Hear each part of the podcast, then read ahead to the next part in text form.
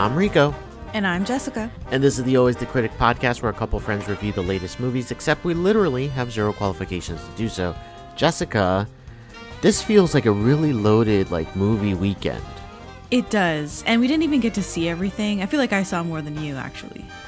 Yeah, because there's there's a couple movies I still haven't seen. Um, I haven't seen Extraction two yet. Uh, yeah, that that's a movie debuted that's, on Netflix a few right. days ago. I still haven't seen Elemental.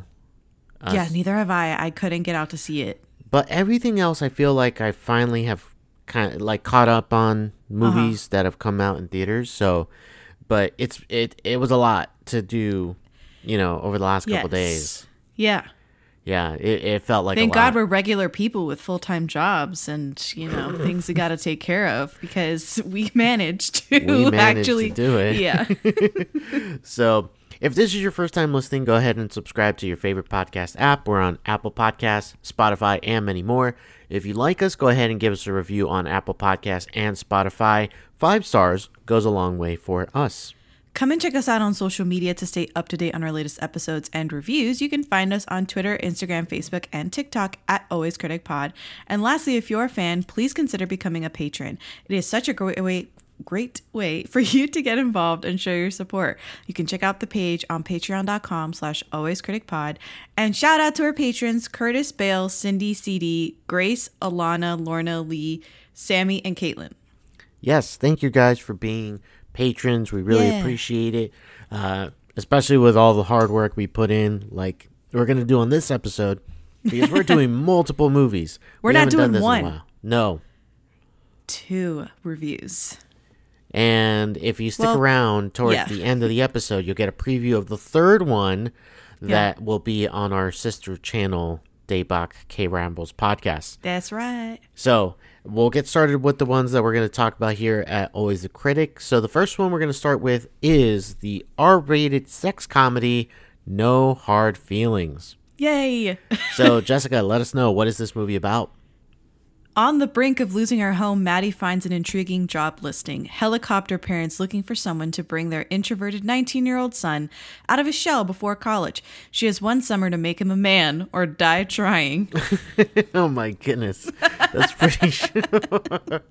what a description. wow. Uh, the movie is directed by Gene Stupnitsky. It's also written by him and John Phillips. The movie stars Jennifer Lawrence, Andrew Barth Feldman, Laura Benanti, Matthew Broderick, Natalie Morales, Scott MacArthur, Ebon Moss Bachrach, I think Yes. so, and Kyle Mooney. Mm-hmm. Uh, so, how did this do at the box office this weekend, Jessica? It made 15 million opening and 24.5 million worldwide since opening. So which is not bad. Uh, it, It's- it's fourth place on the on the weekend, Mm-hmm. um, which for an R-rated comedy that I think its marketing was not substantial, still not bad. right. Um, it just came in right behind The Flash, which had one of the most disastrous second weekends ever.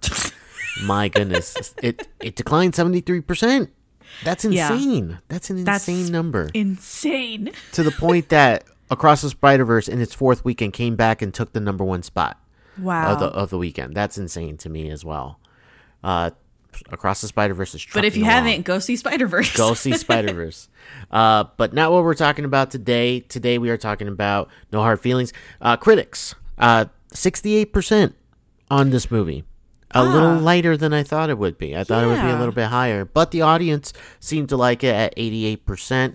Uh, the critics' consensus reads This raunchy comedy often plays it disappointingly safe, but Jennifer Lawrence's comedic and dramatic chops ensure that the end result prompts no hard feelings. Ah, Ah. get it? Get it? Yeah. anyway, so Let's uh, do it. What do you think about this movie? Bro, I really enjoyed this movie. So did I. I really quite enjoyed this movie, and I have apparently have been missing R-rated raunchy adult comedies. They just don't make them anymore. Thank you, Judd Apatow, for ruining this type of movie because it's been just a monopoly. And I don't necessarily like Judd Apatow movies. They're always 20 minutes too long. They just let them improv and improv and improv, Right. and they lose steam. You got to So- tighten up on the script, man. Got to tighten up, Judd, Slightly. because I know. Get to the editing room and have somebody tell you no. So, anyway, sorry. I don't know why Judd Apatow is catching stray bullets. It's my fault. But this movie, No Hard Feelings, I have missed Jennifer Lawrence. Yes. We Oh my needed- gosh. We needed Jennifer Lawrence back in, Yes. a, in a big studio movie. And it's been a while since I've seen her. Yes, she's gone off and gotten married. Yes, she's been really private and reclusive with her relationship, uh, her marriage, and her new baby, and all of that. That's fine. I don't falter for that at all. And she's just been taking a break from acting. She did don't don't look up.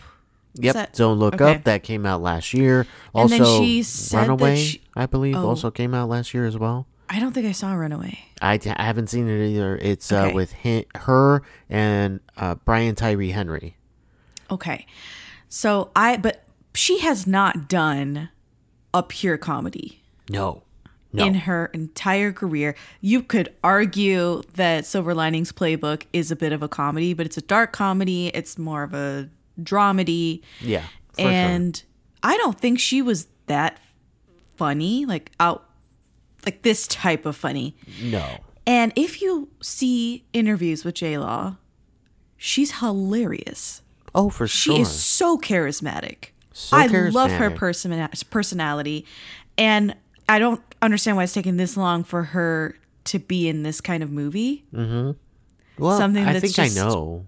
Oh well, go It's not it. really her, but it's more of just like the way Hollywood has gone Mm. with the rated R comedy, uh, Mm-hmm. because uh, you barely see them anymore Yeah, come out in theaters. Like Mm-hmm. the last time, I can barely remember the last time like an R rated comedy that was like promoted, that was a studio comedy.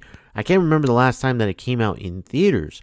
Uh, I think you have to kind of go back to like the days of like uh, 22 Jump Street and stuff like that, which was like 2015 around there. Um, so those kind of movies just are not being released because, uh, I mean, I, I don't want to blame MCU or superheroes or stuff, but you know, there's kind of a monopoly on the type of movies that come out in theaters. It's all PG 13 action slash superhero type of movie fare. uh huh. Um, so it's kind of hard. It crowds out a lot of different types of movies. This is one of them. Rom coms or other. So a lot of different types of movies are being crowded out. So it's a nice return.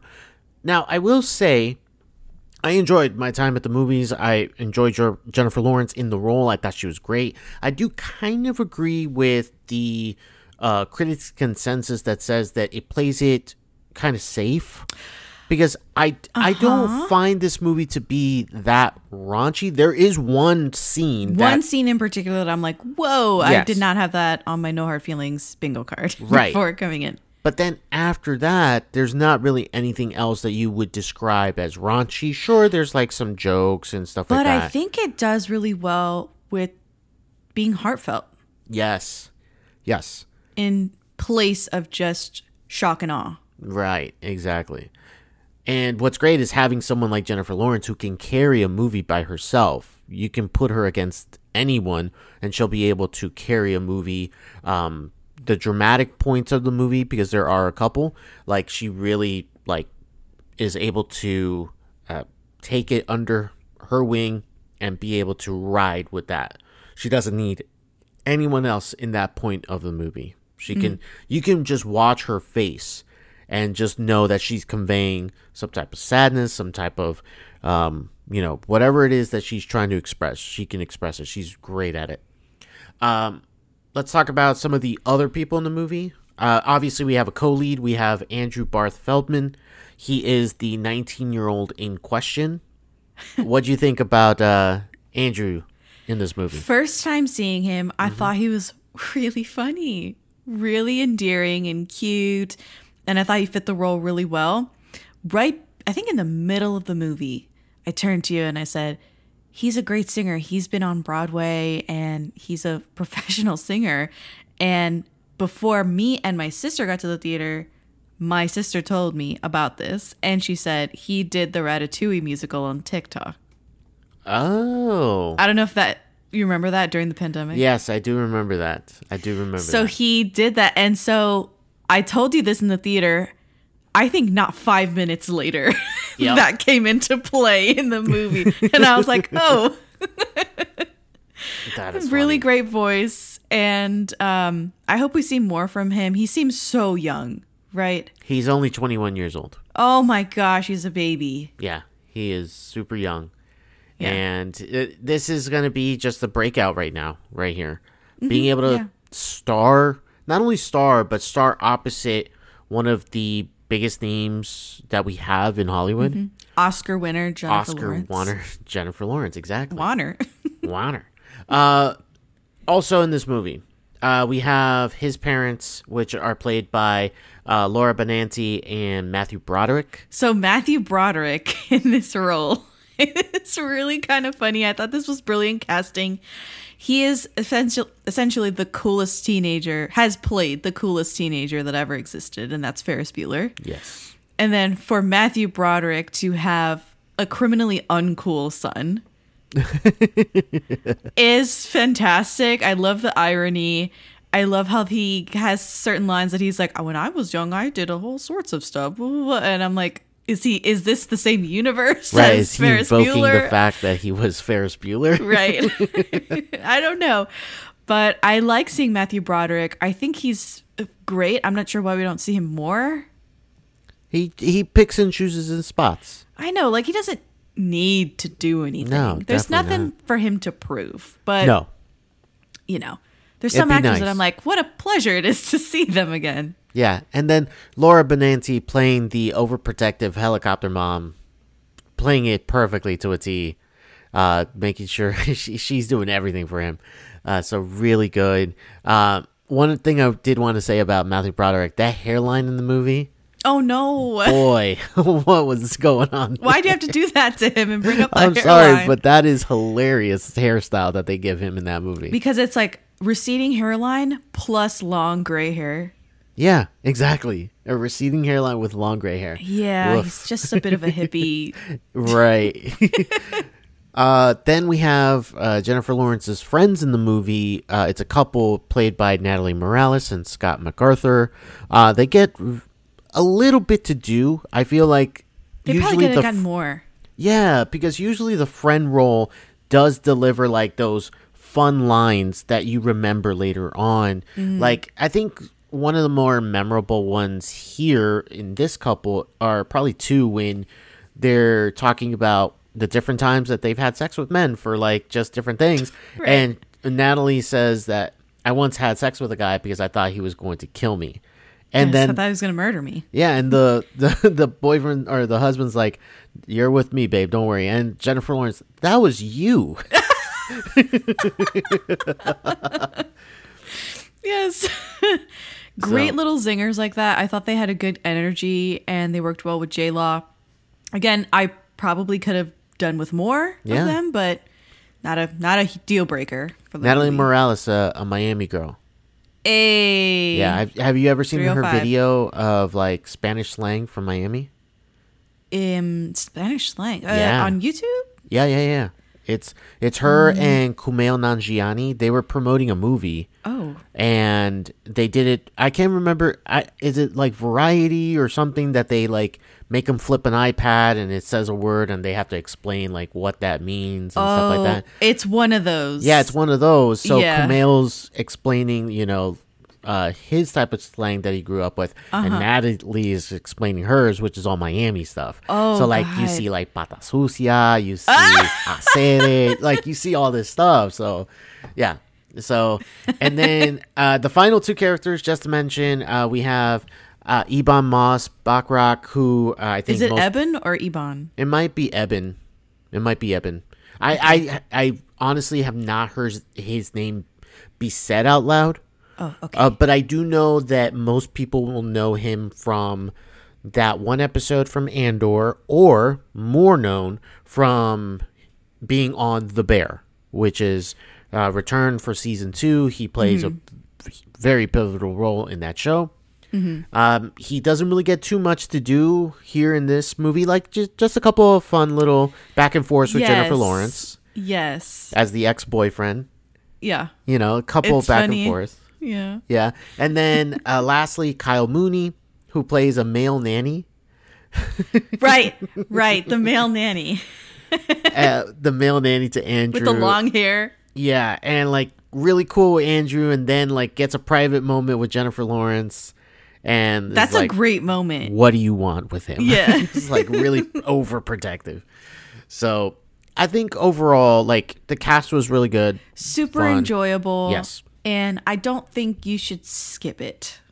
No, I don't think this is a skippable movie. I also feel like if you don't get out to see it in theaters, it's not the end of the world. It will probably end up on streaming, but watch it on streaming. oh, for sure. For Yeah, sure. watch it for sure. Yeah, this is one of those movies that I can imagine when it does get to streaming, will do like a lo- you'll see a lot of it online. Yeah, it'll pop up on TikTok, people finally watching it, exactly.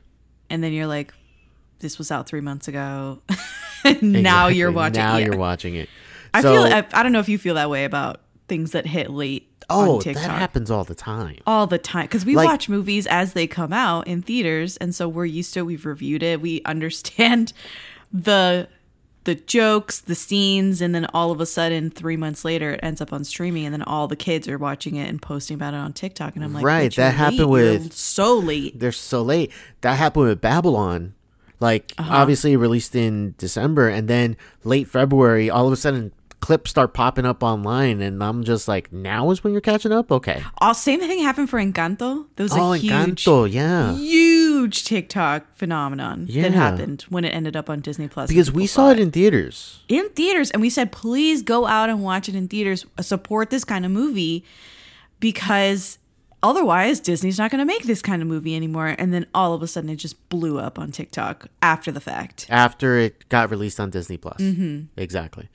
Uh, so yeah, always support the movies, man. so you're the reason why we have crappy things ending up on disney plus instead of in a theatrical release Bam. you're the Got him. problem Got him. Okay, So uh, we're gonna get into spoilers where we'll discuss like our favorite scenes and stuff. But before we do that, what letter grade did you give this movie?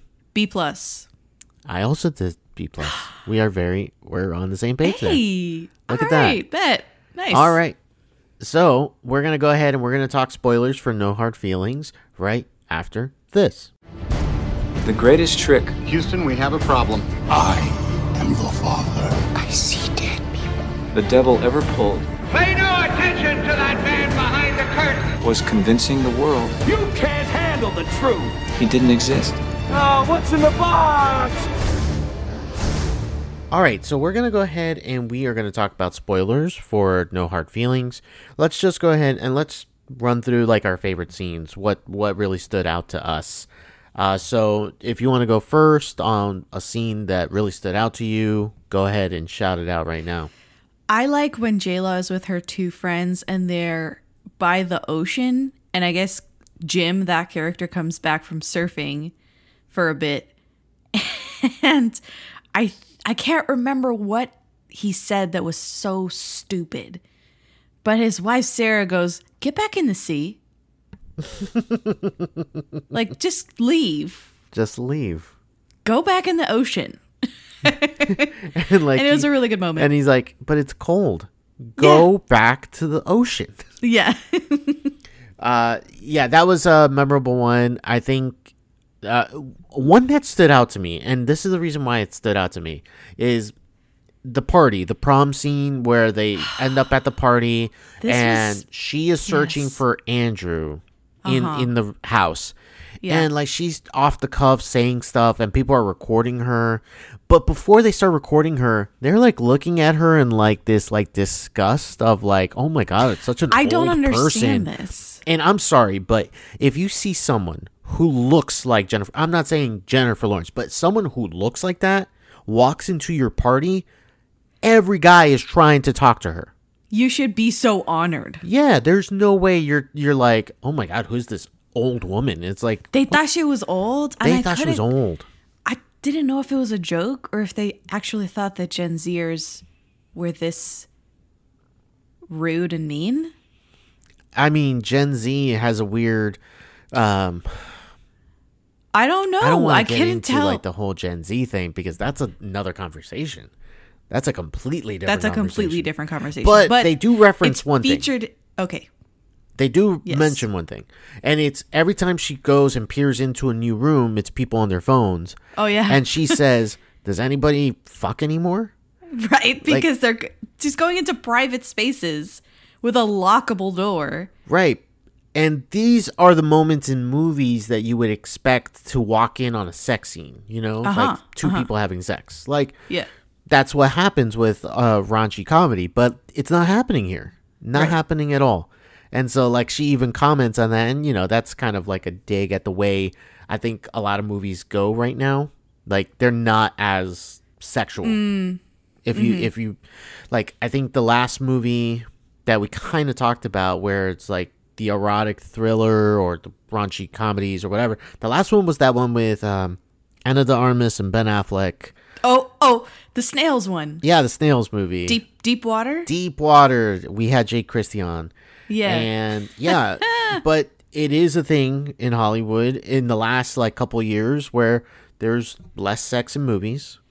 You know, so this is definitely a comment on that for sure. That Okay. that line for sure. So that I thought out. that was a comment on Gen Z.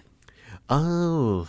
Yeah, the- you can you can definitely say on that. their phones. Yeah, they're always on their phones that They're, they're, not, living. doing. Yeah, They're not enjoying the party. They're on their phones. they're on their phones. Yeah, I I actually agree okay. with that. I think there's wow. So we had two different takes on that. yeah, but I mean Interesting. yeah. Okay. uh, so that's the that stood out to me. Uh, the one scene that I loved was them. Anytime they went on a date, but them at the bar because she she invites him to a bar. yes. And this is after he's pepper sprayed her, after she's like come on to him super heavy at the the dog rescue where he volunteers at. It's hysterical. And finally he's at the bar and he's super uncomfortable and he doesn't want a drink or anything. He's like, I'm underage. She's like, that doesn't matter here. My favorite moment there. He gets scared. He gets, so scared. They, because there's people playing pool. Yep. And so it's a loud bang when they when they rack them up. But my favorite Thought it was a gunshot or yeah, something. he thought it was a gunshot when they when he broke. Uh, what I love from there, the face the face that he makes when he explodes in surprise it i 10 It's- out of 10 It's fantastic. It's It is fantastic so funny. slapstick acting. Yes. it really is. uh, and in that same moment, when they're ordering the Jinx, and she orders a, a Long Island iced tea, and then, can I have a Pepsi? Uh, we only have Coke. And he turns and he goes, "Do you want to get out of here?" oh do you want to like go somewhere else yeah. He's a Pepsi man. he's a pepsi man Oh, that is so funny. That is so Yeah. funny. Um, yeah, the the dates are really fun. Uh, being able to see Lawrence like um, when they're doing the pop shot basketball and like Oh, this yeah. one kid's irritating, so he she like blocks his shot. some little kids, I'm like ten year old. i know but i feel that i'm not above like letting a, a kid lose making a kid lose in a game or Oh, something Oh, for sure. No, no, you got to from an early age. You got to let them know. And then you're so competitive. I'm not even that competitive, but I was. I totally understood where J Law was coming from in that scene, where Maddie was coming from, where she was like, "Get the fuck out of here, you punk! Like, yeah. move." we got a we got a Hasan Minhaj, uh, you know, appearance in this movie just randomly. He played a realtor. Yes. Yeah, like I could sell this house for a lot. And it was like, huh. Uh, you know? Nobody marries the math teacher, Oh yeah, and there and was like a, a giant age gap between giant them. forty years. Like everybody wrote about the fact that he slept with his teacher, but nobody wrote about the fact that they got married. They got married. it's so disturbing and weird. It is. Oh, but I the thing that I didn't have on my bingo card that I referred to earlier was that J Law appears fully nude. Yeah. in this scene that's really off kilter and funny and very much that R rated adult raunchy comedy scene that we're expecting to see, but I just didn't expect to see this was there's a bunch of uh what are like drunk kids on the beach Yeah. that start to steal their stuff. And they're Yeah. in the water skinny dipping. And she emerges from that water stomping up to these kids. There's an entire fight scene and nothing is cut. Like they don't strategically do these shots where she's not being shown. Everything is shown. And my sister was like, I think they CGI'd her. That's a good question. Was she CGI? I don't know. I I gotta know, but like it is full frontal, and this is the moment that earns its hard R for sure. Oh, for Uh, sure. because at one point she gets hit in the junk. Yes. By the, by the girl, yeah. she body slams a guy. Like she does a full on wrestling body slam to a guy. uh and so yeah, it's and it's full frontal. Like it's Yeah. it's oh my god. So random, so random. I couldn't tell. I don't, but I'm not one of those people that knows when there's really bad CGI. I don't know. I I, I sort of like I don't know. I glance over it. Right. Just glance over it. yeah. Well, not just not because she's completely nude in this one, but I honestly mean like every time there's CGI, unless it's horrendously bad, I don't I don't clock that it's slightly off or something. So it looks like it was yeah, it was it was her. It was her. Yeah. Yeah, yeah, for sure. All right. Yeah, so she did it herself. There we go. We got There the we go. answer. According to Variety. She like All did right. an interview about it. I'll tell my sister. So uh let I'll tell my sister. Um okay, so then I will say the movie kind of ends a little flatly for me. I agree. that's that's I thought there was going to be an epilogue. Mm, yeah, that would have been fun. Yeah, but there wasn't. but there wasn't. Yeah. Like we kind of get our resolution, and the resolution kind of comes a little quickly. Like it just kind of, like they kind of rush to like what she's trying to do. And I thought we were going to see Maddie's dad. We never do. No, they it, it was Chekhov's dad, and it, it never appeared. Mm-hmm, So that was kind of a wasted opportunity there. I Um, was like, who's the dad? Who'd they cast as the dad? And then And then nope, she never goes to New York and to see him or seek him out. Nope, never does. So yeah, so that's the one thing I will say. It, it kind of falls a little flat at the end. Uh, I don't mind them becoming friends because I think that's a preferred ending, not them. Uh-huh. Especially know, with the age ending- gap. Exactly.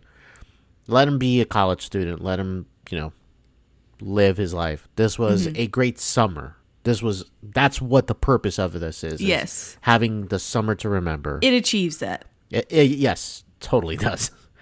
memorable summer that gets him out of his show. And one more scene that I want to mention is the the man eater scene. In the, man eater scene because he thought and it was in that same bar scene where man eater comes on the loudspeaker and oh my gosh he has a completely wrong reading of the song he thinks it's about a monster that eats men yeah, watch out, like- boy, she'll chew you up. Like he even starts saying so the lyrics. and she's like no so he plays the song for her on a beautiful piano rendition mm-hmm. Very nice. on rendition. The prom night that he takes her for like a lobster dinner.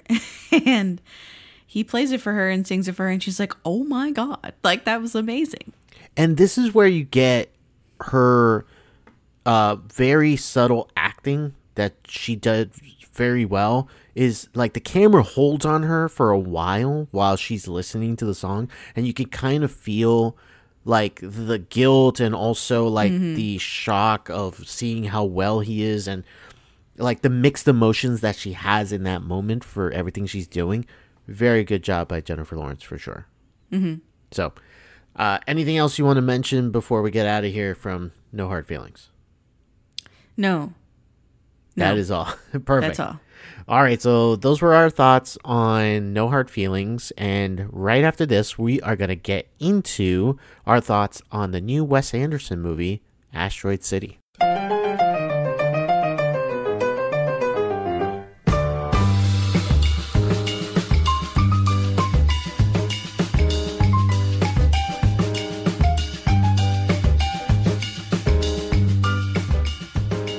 We are back and we are going to talk about our second movie of the evening, and that is Asteroid City. That is the new Wes Anderson movie that is out in theaters now. Jessica, why don't you give us a synopsis of what this movie's about? Following a writer on his world famous fictional play about a grieving father who travels with his tech obsessed family to small rural asteroid city to compete in a junior stargazing event, only to have his worldview disrupted forever. That is a very long sentence before Did you you get to the understand what. I said? I if Yeah, you understand I figured it what out, I just said. but like it, it, they needed to break it up a little bit. Make This was a badly written synopsis, and to be quite honest with you, every Wes Anderson movie has some sort of like crazy ass synopsis that Yes. doesn't make sense when Oh you no, read it out right loud. about that. Yeah. So uh, again, directed by Wes Anderson, also written by Wes Anderson. This is a stacked cast. I'm only going to read some of them, and this is already a lot. Uh, Jason Schwartzman, Scarlett Johansson, Tom Hanks, Jeffrey Wright, Bryan Cranston, Edward Norton, Jake Ryan, Grace Edwards, Maya Hawke, Rupert Friend, Hope Davis, Steve Park, Liev Schreiber, Aristou Meehan, Ethan Josh Lee, and Sophia Lillis. There are still more names in there that I didn't even get to. Mhm, Like, Like Adrien, Brody. Brody, Jeff Goldblum, um, and there's others in there somewhere. Tilda. Swinton. Oh yeah, Tilda? that's right. She's in there. She's in that movie too. It's just it's stacked, and Margot Robbie as well. Uh huh. Stacked cast. Um, how did the movie do with the box office? It made a modest $10.2 million opening weekend, and it's made 16.7 million worldwide since opening. Gotcha. Now I It's very should little. correct that because the 10.2 was not all in it one opening weekend because it did open limited. Ah, I see, I see. That's how much Okay. it's made so far in the United States Got and you. 16.7 worldwide. Now, critics are pretty Split. decent on it. 76%, n- not exactly super high. uh, but mid- but the audience 62%. oh, yeah. This is not a good thing for audiences. Like anything below like a 75 on the audience side is People hated it. people hated it. So the critics' consensus reads as follows Asteroid City is unlikely to win Wes Anderson many new converts, but those who respond to his signature style will find this a return to immaculately arranged form. Jessica, give me your thoughts on Asteroid City. This sucked. I hated this movie. I am not a huge Wes Anderson fan to begin with. This is not my bag. But I went with a crowd. The the theater was full of Wes Anderson fans. They were giggling, they were excited. You could see that there was a little bit of a buzz in the room, and they were certainly reacting a little more positively than I was to the movie. I thought it was extremely boring. I couldn't understand a word of it. And what was the point of the movie? Why is it so convoluted? Obviously, this goes without saying, but Wes Anderson movies are beautiful. I love the aesthetic of Wes Anderson. I just, I love that signature style. As far as storytelling, it always leaves so much to be desired for me. It's not, I don't think it's made for me, truly. um, what did you- I fell asleep during the movie too. I was extremely tired after a large meal, and I think I broke my record. The last time I fell asleep in a movie was The Unbearable Weight of Massive Talent. Oh, wow. Yeah, so I broke my streak. I fell asleep again in a movie. Yeah. So What did you think of the movie? Um, so Wes Anderson, I, I like his movies. I wouldn't say I'm a huge fan. I do appreciate his style, like his Uh-huh. sense of immaculate, you know, immaculate set design. The color, the set design, the actors that he manages to entice to be in his mm-hmm. movies, that's all amazing. Yeah. The symmetry of the shots and everything. It's so easy to like the cinematography of Wes oh, Anderson for sure. And Yeah. so, but now when we are talking about this movie here, to be honest with you you, this is a this is in the running for one of the worst movies I've seen this year. Yeah, like it, it's not very good. It's it- Nope, it's nope. incoherent. Yeah, yeah. Um, I think that Wes Anderson has become self-aware. Like it's it's just too over the top of Wes Andersoniness type of Mm. thing. Of eh, like, I I understand what he's doing. His style, you do? like I understand his style, but the the plot doesn't really make any sense, and the plot even recognizes it. We'll talk about it in spoilers. Uh, but yeah, m- most of this movie doesn't really make sense. Um, it's just characters spouting lines to you know quirky lines here and there. It sounds like Wes Anderson likes to hear his actors talk. It doesn't matter what they're saying. Weird things. Mm-hmm. Like And giving them tongue twisters to say. yeah, yeah, he loves that.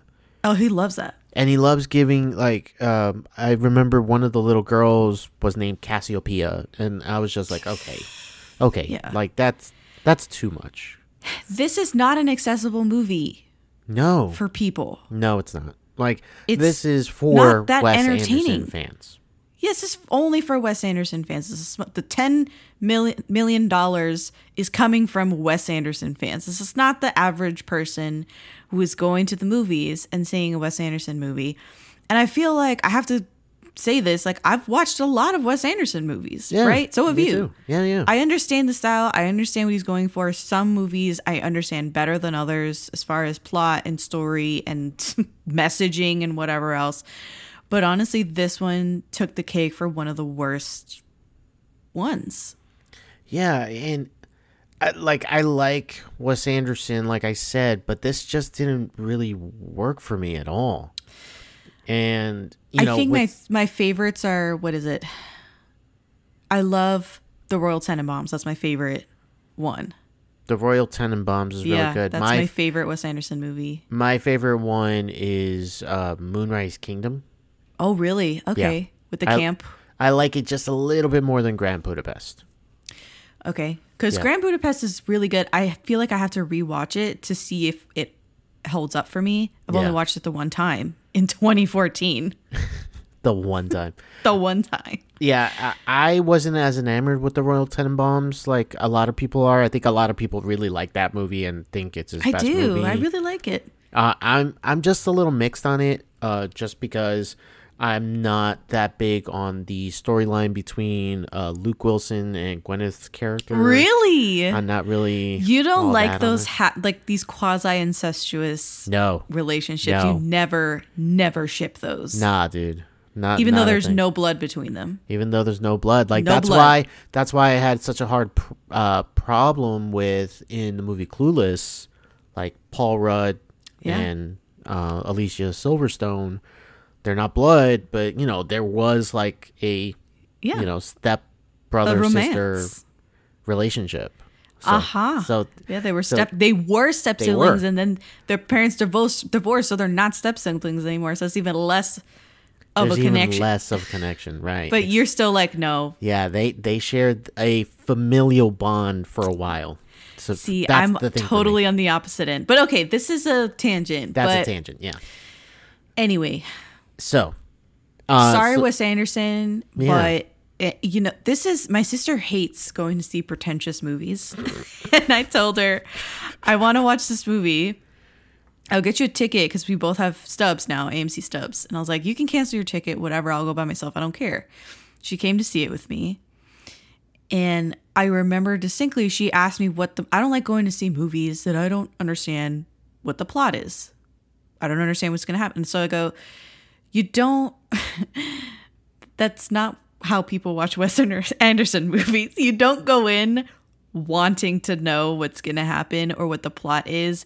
And even if you do watch every trailer and read the synopsis and have a good idea of what's going to happen, it doesn't matter. It really doesn't matter because the way that it shakes out is going to enthrall you or confuse you either way. Yeah, So, exactly.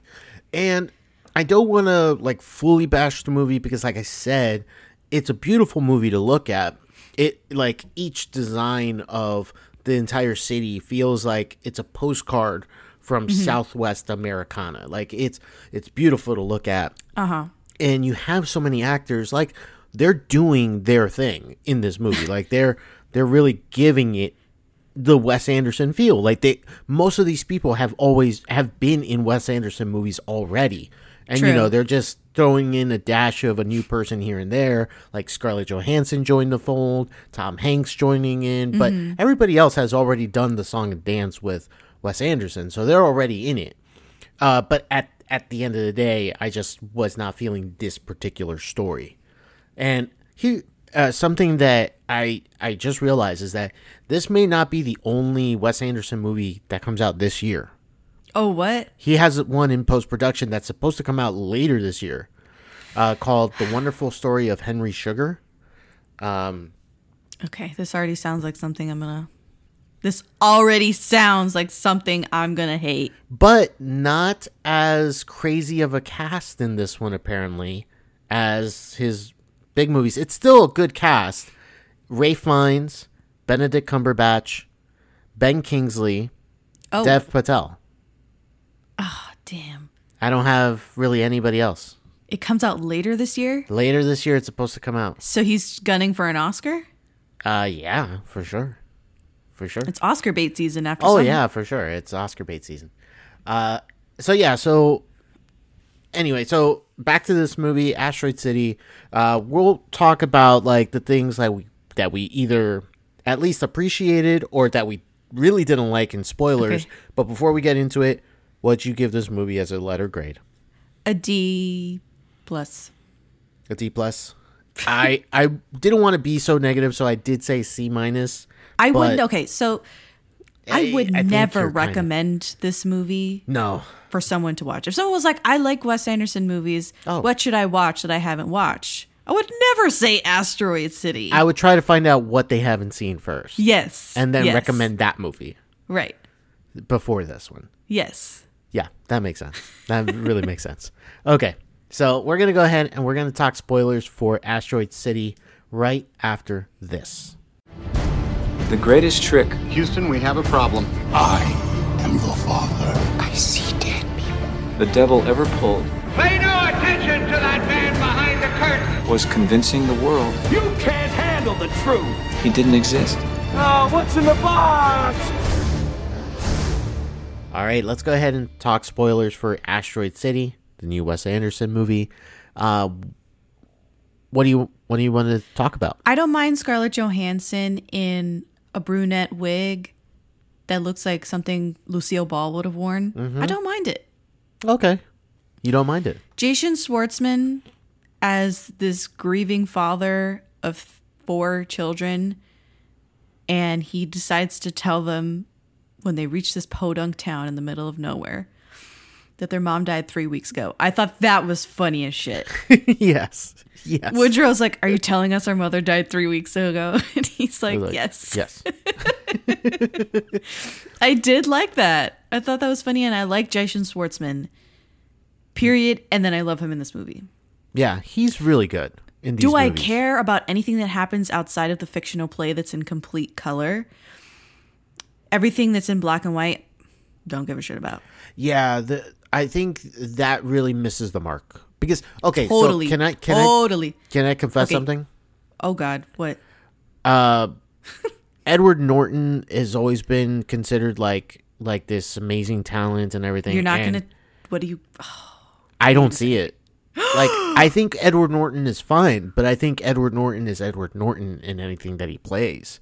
Okay. I don't get lost. Oh lost. whoa. I don't get lost with Edward Norton. The only there's only been one time. One What's time. the one time? American History X. Ah. That is the Ah. only one that I've ever been like, oh, I got transported and I forgot that it was Ed- Edward Norton. Everything else, he's the same guy almost Hmm. the entire time. And also, like, some of the movies that he's in, I'm just not really a fan of either. So, So, like, he's your Kevin Costner. yeah, he might be because, like, I'm not a fan. I, I don't like Fight Club. And Oh, yeah. that's a prominent one in his arsenal. And nope, doesn't work for me. You know, Fight Club. his his interpretation of Hulk, I prefer Mark Ruffalo. You know, like you know, there's so many movies where he's in, and I'm just like, he's fine. Like I don't see the big deal with him. Hmm. That's my that's my. Thing about Edward Norton. I need to look up some Edward Norton movies, but I can kind of see where you're coming from completely with Edward Norton. I don't think that he necessarily like it's the same it's literally the same thing as me and Kevin Costner where I'm like it's Kevin Costner. You're right. I'm watching I'm not- Kevin yeah. Costner. I'm or watching I'm Kevin watching Costner. Edward Norton. Mm-hmm. That's how it feels for me, except for that one role. That's it.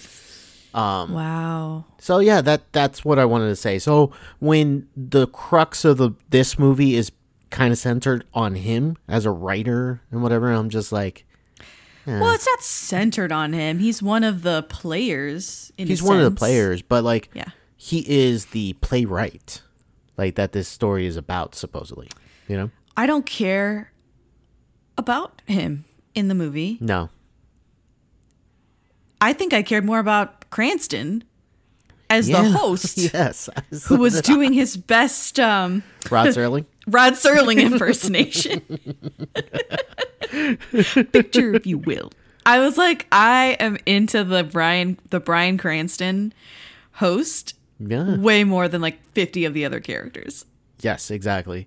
Uh, most of the black and white stuff doesn't work. Although I will say that I did enjoy Adrien Brody in a Really? limited. The limited amount that we got of him was was He like flits in and out of the movie. right, and it's nice because like he, you know, he kind of throws in this like fun little energy, but you know, it's sparse, so it's not enough to really be like, oh, I really enjoy the black and white scenes. It's more like, oh, Adrien Brody kind of lifted it up a little bit, and but it uh-huh, was so uh-huh. few that it, it's not enough. What'd you think of Margot Robbie in that one scene that tried to put everything in perspective? One scene, this scene, this scene is good.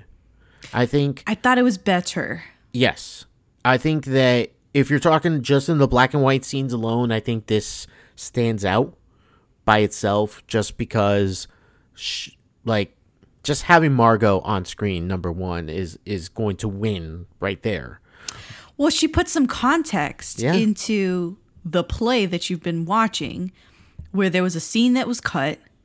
It was a scene that she was in, mm-hmm. and she starts reciting this entire scene that we don't know was cut. Exactly. And it lends a little bit more context and meaning to what Jason Schwartzman's Augie is going through in the colorized fictional play. Mm-hmm. Yeah. again almost like a how do i put it it's like let, let's have a really disgusting dinner and then follow that up with a really delicious dessert Ah. Yeah. that's a s- very small portion Yeah. The overall experience is bad. You just single out the one thing that was like, you know what? This was good. this miniature chocolate chip cookie was pretty good so, th- preceding that, though, in that very same scene when he goes outside, just before that, he's talking with Adrien Brody and he's trying to find the motivation of the character and he's trying to mm-hmm. figure out, he's like i don't get it i don't, I don't get the get play this play. And Yeah. Adrien Brody's director character says, it doesn't matter. And I'm just like, you're describing the movie to me. yes this is what I'm watching because It's I'm watching this meta. play, and I don't it, like it makes no sense. It's it makes no sense i don't get it i don't get it Yeah, he's speaking as an audience member. Now I don't know if that's supposed to be on purpose, but I'm not going to get It one that, that much. one hundred percent. It's supposed to be on purpose. And Wes Anderson is Wes Andersoning right now, talking to us through Adrien Brody's characters, where, where he's just like, it doesn't matter, just keep going with it. The meaning will come to you. Blah blah blah. Like, I don't Fuck like that. off! I don't like that. fuck out of here. Ugh. Don't like it. It's frustrating when filmmakers try and sort of, without breaking the fourth wall, break the fourth wall and mm-hmm. talk to the audience and tell them how they should approach the art. This is what it means Yeah. in not so subtle text. because they know how people are going to perceive their work and they're trying to get ahead of it and mm-hmm. say something to offset the natural reaction that people would have. And the reaction is still the same anyway because if you look at that audience meter, like that that number's really low. So so overall, I I really don't think that it works. I I just don't think it really works. Uh, one of the black and white scenes when they do that sleep uh thing group Oh, yeah. exercise, What the and hell then at the end, like they're all chanting, you know, you can't wake up if you don't go to sleep. You can't wake up if you don't go to sleep. Uh, and right there, that solidified. Oh, this movie's terrible. Oh, I This get movie it. is terrible. It sucks. yeah, this is bad. Um, yeah. So again, the positives are in the color moments here and there. Schwartzman is good. Um, I like Brody a little bit because you know it's it, it at least adds something to the black and white. I think I liked Woodrow, Jake Ryan's character. Oh, Jake Ryan, he Who's fits this- perfectly in this Wes Anderson world. Oh man, he does. He is. I think he's gonna steal it from Revolori. Oh yeah, Revolori was there, but he got kind of pushed to the back. Yeah. you know, background there. Uh, uh, yeah, it was it was very surprising. It was. It was. Yeah. I think Jeffrey Wright, they gave him this really weird monologue. He was General Gibson. Yeah, I I remember the Jeffrey monologue. Wright is always a good idea to have in a movie, Yeah, but this I mean, so strange. So strange. The alien played by Jeff Goldblum. what the hell was that? it's such a brief moment for him to be in that so movie. stra- it's so odd to see the alien and the alien staring out at you with these bug eyes and just there's no there's no accounting for it no, not at all. there's Uh, no accounting for it. Tom hanks let's quickly talk about tom hanks. Tom Hanks was fine, but it's a little bit of like just a little bit of Tom Hanks just kind of being himself a little bit. It wasn't is this era of tom hanks not as fun and charismatic? Is he in the grouchy old man phase of his career? He's he's getting there because the last couple roles, last couple roles, grouchy old man Hanks. Um, if we get one more movie where he's like a grouchy old man, then it's official. I think he's in the grouchy old man stage. You know. yeah. Bob De Niro's been there for a while. Oh yeah, Bobby. Decades, maybe. yeah, Bobby. Bobby lives in that stage. Uh, so anybody else or anything else you want to talk Maya about? Hawke, it was uncanny how she sounded Mm. like her mother. Yes, that's the thing is that you was like, always "Oh." forget, but then when you look at her, it's like, oh, it's it's Uma Thurman. It's Uma Thurman, and then when she opens her mouth, you're like, it sounds exactly, exactly like Uma Thurman. Exactly. Yeah. And so it's uh, it's uncanny sometimes, like the Mm-hmm. the similarities between the two of them. I have one note that I really enjoyed the three little girls. I thought they were so cute. They were they were They sort of stole cute. the show every time they were there. Yeah, and like they're yelling out of what they are. Like uh, at the restaurant. Exactly. It's like I'm what the, what am I gonna get you princesses? And they're like talking over each other, and you hear, "I'm a vampire. I'm a witch. I'm like a half whatever, We're not a whatever." princess. Yeah, it's great. It is great. It is great. Ethan Josh Lee plays Ricky, one of the winners of the Asteroid City like Ah. thing. And when they are interrogating him for releasing info- information on the alien uh, encounter, I died laughing. I died laughing. I don't know why I found that so funny. He said something like, "This is a, this whole trial is a mockery" or something, and he made a face, and I was like doubled over. It was so funny. I kind of want to see more from Ethan Josh Lee because he ate that scene. Yeah, I think that's where you get a lot of the funny moments. Is usually evolving the younger actors. The that's where a lot of the funny comes from in Yeah, this movie. not the older veteran actors that are No. top billing. No, not at all. Although I did get a kick out of um, uh, Steve Carell. He's the hotel manager, and Steve Carell was great. he You know was he He was was a gem. He was a Yeah. gem in this movie. And I love the uh, the dispensers, and one of them's for real estate. oh yeah, And he describes it. He's like, "Yeah, you you'll get a piece of land. How big of a land? Half a swimming pool." like just matter of factly. Yeah, I would So- love to live in this world that they created. It's beautiful, Mm-hmm. Yeah, and is. that's probably the one takeaway that I have is that it doesn't matter anything that happened in the story. It will not affect my life in any way, shape, or form going forward. However, I love the Asteroid City aesthetic, and it goes hand in hand with every other Wes Anderson movie that has such a magnetic and addicting look to it because Mm-hmm. I love the way it looks. Yeah, me too.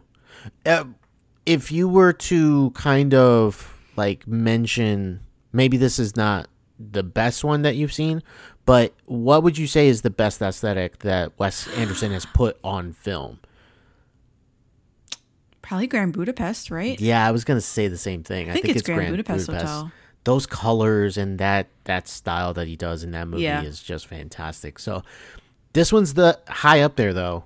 In, in It- yeah, in in terms what of does what it looks like and the world building, the production design. exactly. And finally, if if you're a fan of Wes Anderson, I want you to check out the SNL spoof that they do. where where Edward Norton is playing Owen Wilson's character. Stop it! Yeah, and it is so perfect. And like the two precocious kids, and they're like talking to each other. We have to do an escape plan, and uh, let's get ready. And then like from an overhead shot, one scissors, one piece of paper, and then like all, like all the Wes Anderson isms. Uh, it's fantastic. So check Do it you know that's what I like about Wes Anderson movies is that it's given us it's like in the zeitgeist now. Yeah, And TikTok has ran with it, and people are making these day in the life vlog videos in the style of Wes Anderson. you and better is- not be making a Wes Anderson test. it's but it's hysterical and it's accurate. People are getting the style. Yeah. They understand what it takes to pull it apart and create a Wes Anderson spoof in their own lives. And I don't know, does that make the magic a little less potent when you watch a Wes Anderson movie when you see people just take a template and sort of run with it? you know, I don't think so because he's creating something that people are enjoying so much. Right. Because I enjoy the editing style and obviously the aesthetic of Wes Anderson. Even the fonts that he uses, people Mm-hmm. Yep. under people like, "Oh, that's a Wes Anderson font." It's great to Yeah. see it entering our consciousness and people enjoying it in that way. One of my very favorite mundane ones- way. Yes, exactly. One of my favorite ones recently on TikTok is a guy who is trying to do it, but like his girlfriend who's doing the camera. Oh, she keeps doing know. it wrong? Yeah, Yeah, yeah. Like she's off center, and he's like, "No, come center me." Yes. And then like he's trying to walk across, and then she walks alongside, and he's like, "No, don't walk with me." like just like, Keep but you hear that still. music obituary like uh, that's on every video, and it's Yes. so hilarious. It is hilarious. So, anything about anything else about Asteroid City before we head out of here? Oh god, no, let's get out of here. Let's get out of here. So, um, if you're listening right now on the podcast, uh, in just a moment, you're going to hear the first part of our thoughts on past lives. Uh, you're going to be able to hear the entire episode on our sister channel, which is K Rambles Podcast, the Daebak K Yes. Rambles Podcast. Jessica is the host of that channel. I And am. Yeah, and so we're really excited to talk about it. So if you want the full thoughts, not just uh, non spoiler, you can head over to that channel. You should see a link in the bio uh, that'll take you directly over to that channel so you can listen to that episode. So if you're leaving off here, thank you for listening, of course. Uh, you can check us out on all the socials at Always Critic Pod. Uh, that's TikTok, Instagram, Facebook, and Twitter. Uh, check out our Patreon page, patreon.com slash alwayscriticpod. Uh, be like the other subscribers. Support us. It goes a long way for us to continue to produce more content for you guys. So, uh, that has been this episode. I'm Rico. And I'm Jessica, and this has been the Always the Critic podcast.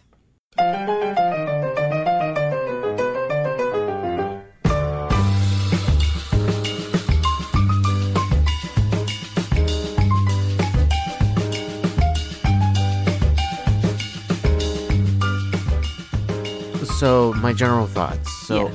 I adore what this movie did. Okay. this is such a for me it's a relatable story and whether it's from the um Hae Sung character Uh huh. or the Arthur character I can find relatability in both of them I think it's so, so well written I think it's emotionally complex Yes. um, it, it it tugs at the heartstrings. It is it's melancholy in the form of a movie, Yes. and I could not like there's moments in this movie where I was like feeling for each and every character. Uh, I also had moments where I was feeling that secondhand embarrassment or secondhand awkwardness for characters Right. as well. Because these are situations you would not want to be in yourself no. and it just makes the entire thing awkward. I really, really love this movie, and Yeah. it's easily one of the best movie experiences that I've had so far this year, Oh wow. without a doubt. Um, and I can't wait to talk more about like the actual like details of what really spoke to me and what also I enjoyed about the movie as well. But what about you, Jessica?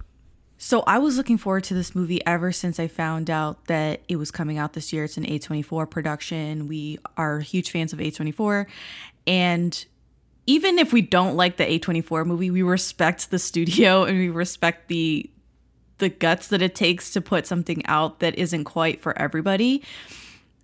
I am not familiar with Celine Song. Again, this is her di- directorial debut, but I am familiar with Yoo, who plays Hae Sung's character, because I had seen him in Love to Hate You, which is a Netflix original K drama that came out earlier this year, and I really loved him in that. I also evidently have seen him in the K drama Chocolate. I can't tell you what character he was in. that. I had no idea. Maybe I was just was focusing on the two leads in the K drama Chocolate or something, but I felt terrible that he had like a large role in that, and I don't remember any of it. But anyway, I love that it's a pared down cast. It makes me think that this is a character study. It's about these people and their relationships, and it's not so much about giant plot or giant set pieces. We're just intimate with these three characters, essentially. And every piece of promo that came out for Past Lives, I was eating it up. I was so excited. And I knew that this movie was sort of going to break me into pieces and put me back together. The last time that that happened to me was Blue Bayou. Yes, which was remember that movie? surprisingly your number one movie of 2022. Yeah. Yeah. 2022, right? no, it 2021? might be 2021. yeah, 2021. it was so great and I, I i've just been chasing that sort of heavy-handed drama that makes you think about life that makes you sad but then makes you a little bit hopeful at the same time Yes. and this movie past lives does give me that same vibe it is I said, what did I say when I walked out of the theater? I think I said that I got emotionally manhandled for an hour and 45 minutes. Oh, and oh my god. I I love the movie. I love what it says. I love how you can't just root for a single character. You're sort of rooting for all of them and they all have competing interests and totally different views on this situation that they're in. And that is really difficult to do because I feel like in most movies, you have a person that you're rooting for or you understand the most. And for some reason, this movie allows you in to each character in a very intimate, personal way. And you feel for each one of them. And you can't decide who has the right of way. They all do. Yes, they do. they all do. It's so great. And I love the dialogue. We mentioned this too when we were standing outside the theater. We're like, the dialogue is so great. 10 out of 10. It was really well written.